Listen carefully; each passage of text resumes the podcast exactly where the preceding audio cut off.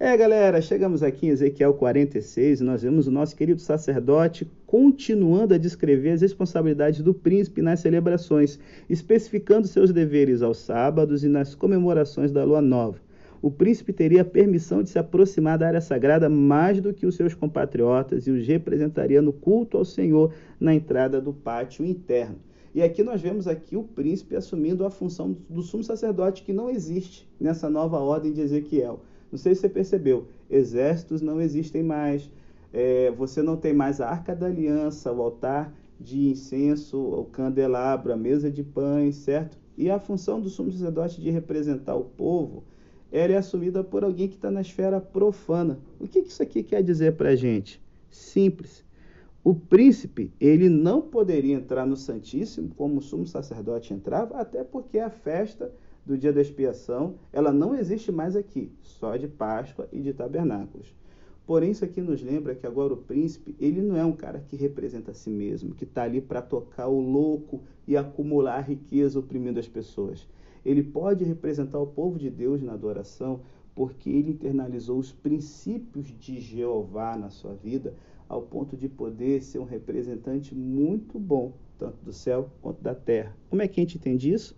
No verso 18, em que o príncipe está seguindo o contra a contramão do objetivo das pessoas assumirem o poder nesse mundo até hoje, mesmo em democracias.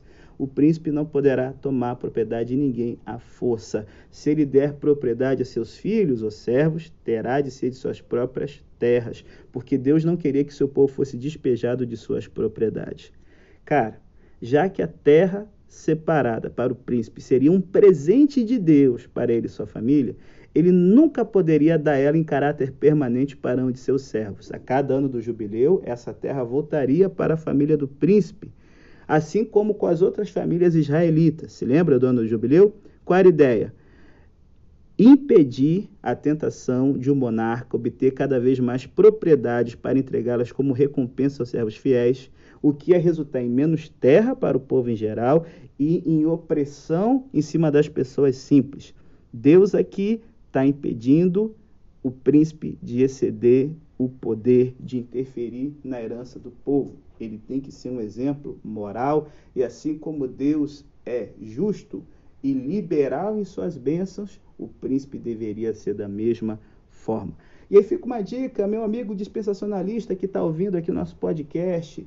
Isso aqui não vai acontecer após a tribulação, não, queridão. Porque se o príncipe é Jesus, a gente tem dois problemas aqui. Primeiro, o príncipe ofereceu no capítulo anterior, 45, um sacrifício pelo pecado dele. Jesus não tem. E esse príncipe aqui tem filhos, e a gente sabe que Jesus não teve uma família carnal e nem vai ter no milênio. Porque, imagina, se Jesus tivesse filhos de carne, Logo, não poderíamos dizer que Deus ama todas as pessoas de forma igual, porque Ele teria que amar seus filhos mais do que a você e a mim. Então, se liga aí para não viajar na maionese. E aqui eu encerro então.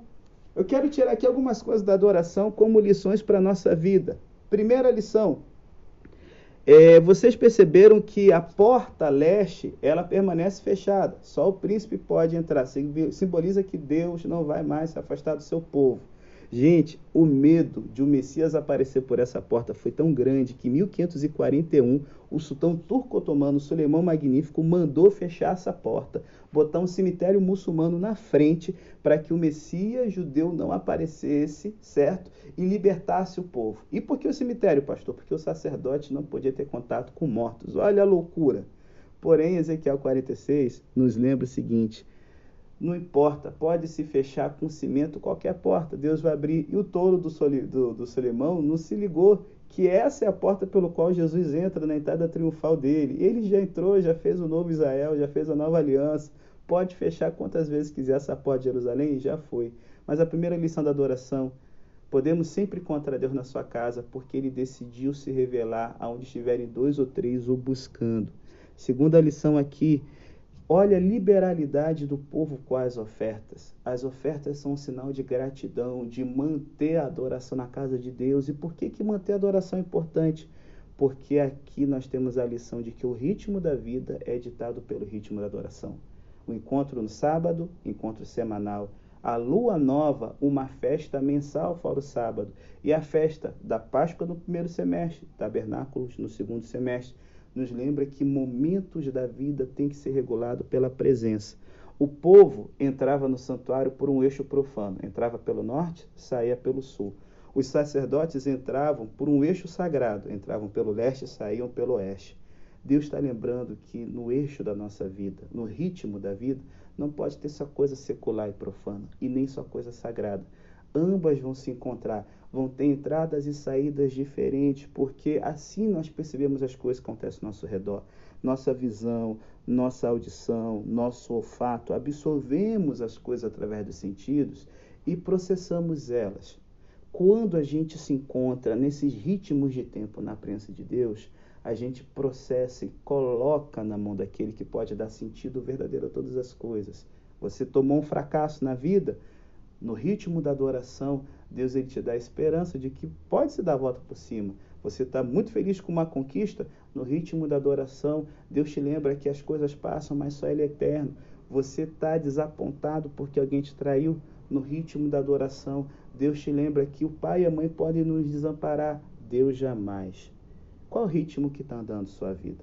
No santuário antigo, o povo ia para o templo onde Deus estava e eles ali assistiam o ritual do santuário acontecendo, mas só podiam participar na churrascada da família com que votava do sacrifício. No Novo Testamento, a gente não tem que ir para um único lugar do mundo.